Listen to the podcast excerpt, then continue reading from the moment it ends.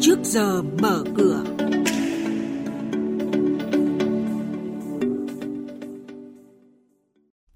Thưa quý vị, thưa các bạn, những thông tin chính sẽ có trong chuyên mục trước giờ mở cửa ngày hôm nay. Ngân hàng nhà nước yêu cầu kiểm soát chặt tốc độ tăng của dư nợ để hạn chế rủi ro.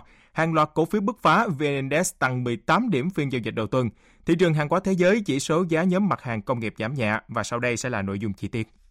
Thưa quý vị và các bạn, trước tình hình đầu tư trái phiếu xây dựng, kinh doanh bất động sản chiếm tỷ trọng cao, tín dụng mục đích đầu tư kinh doanh chứng khoán tăng lớn, Ngân hàng Nhà nước yêu cầu các tổ chức tín dụng phải kiểm soát chặt tốc độ tăng của dư nợ để hạn chế rủi ro. Đó là nội dung đáng chú ý trong công văn số 3029 của Ngân hàng Nhà nước vừa gửi các tổ chức tín dụng chi nhánh ngân hàng nước ngoài yêu cầu thực hiện nghiêm một số nội dung trong hoạt động.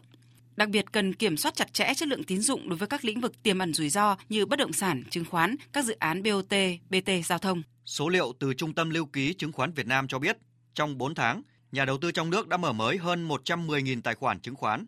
So với tháng trước, số lượng tài khoản nhà đầu tư trong nước mở mới ít hơn khoảng 3.000 tài khoản, nhưng đây vẫn là con số rất cao. Trong tuần đầu tiên của tháng 5, bảng lãi suất huy động của một số ngân hàng đã dục dịch được điều chỉnh với các mức tăng giảm trái chiều tại nhiều kỳ hạn.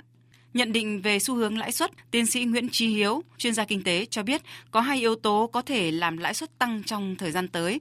Đó là nếu tình hình kinh tế vẫn hồi phục tích cực, dịch bệnh được kiểm soát tốt và tất cả các thị trường, bất động sản, thị trường vàng, chứng khoán đều phục hồi tốt, thì nhu cầu vay vốn từ ngân hàng sẽ tăng cao. Từ đó đẩy lãi suất huy động tăng lên để hút tiền vào, phục vụ nhu cầu cho vay. Trên thị trường chứng khoán, kết thúc phiên giao dịch hôm qua, hàng loạt cổ phiếu bật tăng mạnh, VN Index tăng 18 điểm và gần cán ngưỡng 1.260 điểm. Nhóm VN30 thu hút sự quan tâm của giới đầu tư khi phiên hôm nay tiếp tục tăng mạnh 30 điểm, đẩy VN30 Index lên 1.370 điểm. Đây cũng là các mức khởi động thị trường phiên giao dịch sáng nay. Nhà đầu tư hiện tại đang đặt niềm tin cao hơn vào thị trường. Chuyên gia chứng khoán Lê Ngọc Nam, giám đốc phân tích và tư vấn đầu tư, công ty chứng khoán Tân Việt nhận định những điểm mà nhà đầu tư cần lưu ý trước giờ giao dịch hôm nay. Trong cả tháng 5 thì có nhiều nhóm cổ phiếu biến động không phải là tốt. Tuy nhiên thị trường vẫn đang có một mức độ ổn định tốt là nhờ có nhóm cổ phiếu ngân hàng, một vài cổ phiếu thuộc doanh nghiệp bất động sản hay là các doanh nghiệp tài nguyên cơ bản hoặc là logistics đang có cái biến động tốt hơn.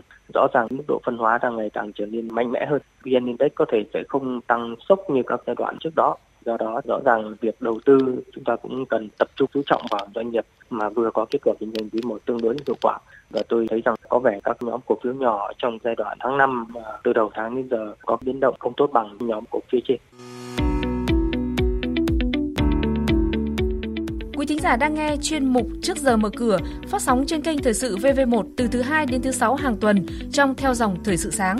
Diễn biến thị trường chứng khoán Biến động giá hàng hóa được giao dịch liên thông với thế giới trên Sở Giao dịch Hàng hóa Việt Nam. Nhận định phân tích sâu của các chuyên gia tài chính, cơ hội đầu tư được cập nhật nhanh trong trước giờ mở cửa. Tiếp sau đây là thông tin từ Sở Giao dịch Hàng hóa Việt Nam giao dịch liên thông với thị trường thế giới. Thưa quý vị và các bạn, kết thúc phiên giao dịch hôm qua, chỉ số MXV Index công nghiệp giảm nhẹ 0,5% về mức 1.713 điểm khi nhóm các mặt hàng này khá rằng co trong phiên. Giá đường giảm nhẹ đầu phiên sau khi tăng mạnh trong tuần trước, giao động quanh mức 385 đô la Mỹ một tấn.